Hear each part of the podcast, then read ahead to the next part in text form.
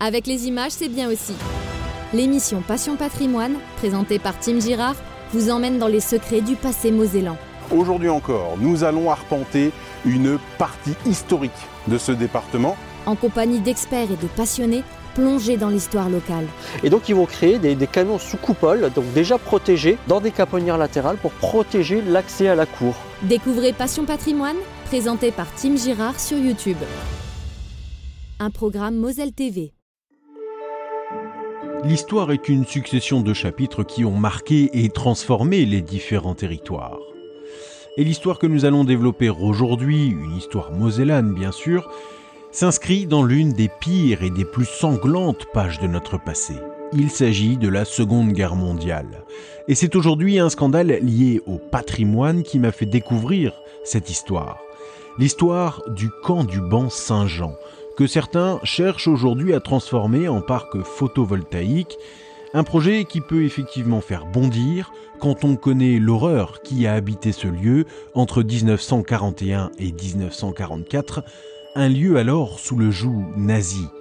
Et quand je dis l'horreur qui a habité ces lieux, je pourrais même dire l'enfer.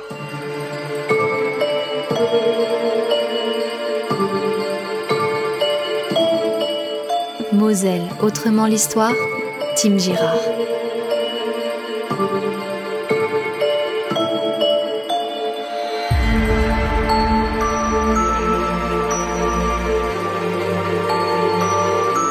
À la veille de la Seconde Guerre mondiale, les autorités françaises n'ont de cesse de se préparer tant bien que mal au conflit avec l'Allemagne, qui semble de plus en plus évident.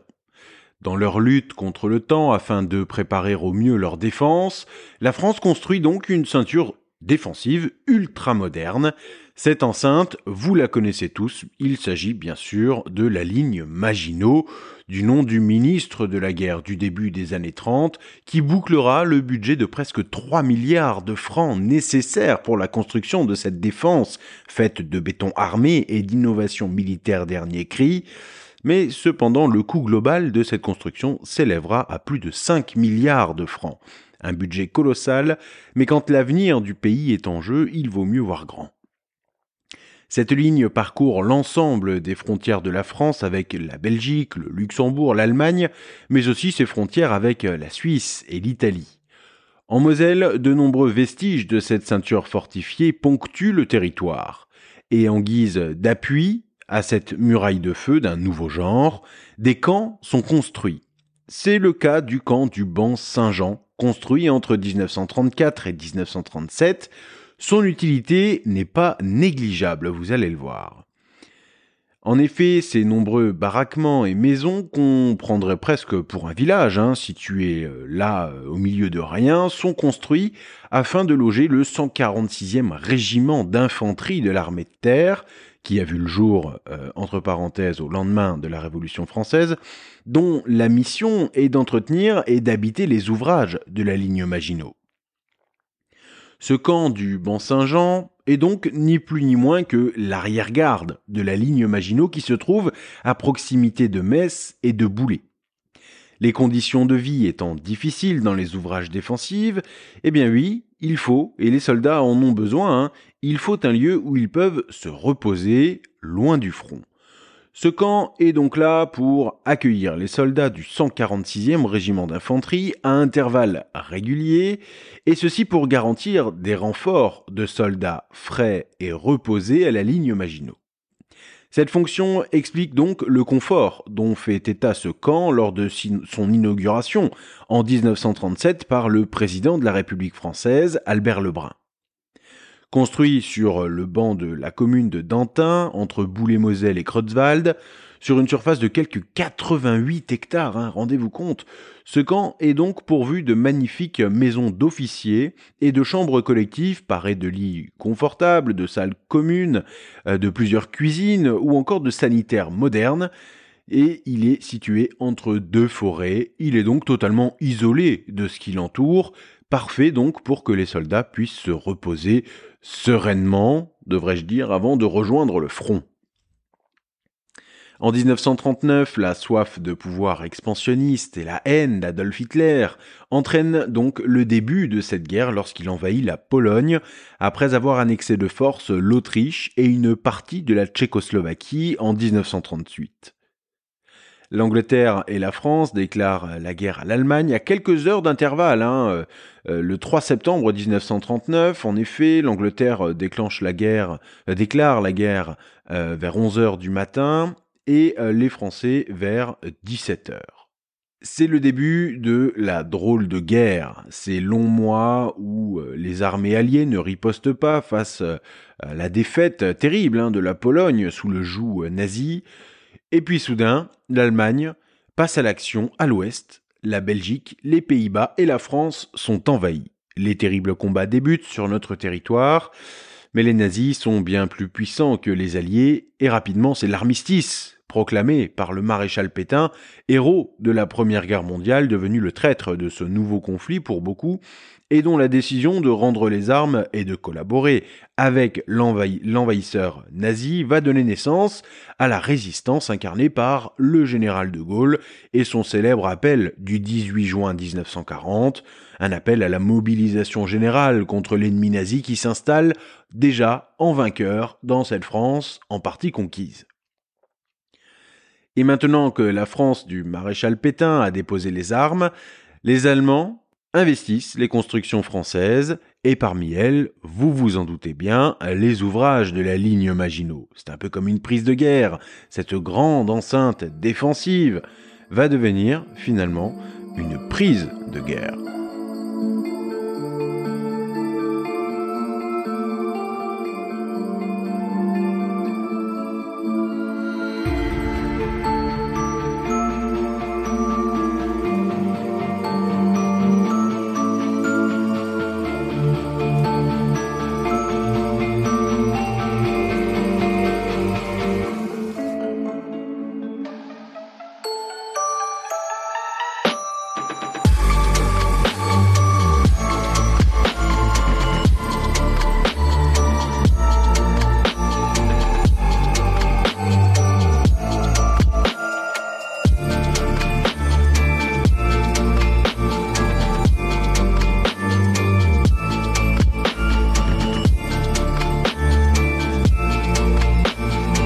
Moselle, autrement l'histoire, Tim Girard.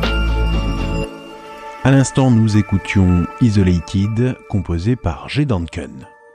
Le camp du Ban-Saint-Jean ne fait pas exception, bien sûr, à ces prises de guerre. D'abord, il est transformé progressivement en camp de détention pour les prisonniers français. Et d'ailleurs, sachez que le président, enfin le, plutôt le sergent François Mitterrand, futur président de la République, il sera euh, enfermé durant un court séjour en tant que prisonnier, mais l'horreur et l'enfer de cet endroit du camp du Ban Saint-Jean reste encore à venir. En effet, lorsque la Wehrmacht lance l'opération Barbarossa le 22 juin 1941 et envahit l'Union soviétique et l'Ukraine, le virage est amorcé pour le camp. Considéré comme slave et donc sous-homme, hein, selon euh, les nazis et leur idéologie euh, complètement euh, dénués de sens et d'humanité, les prisonniers se font donc par milliers, par centaines de milliers même.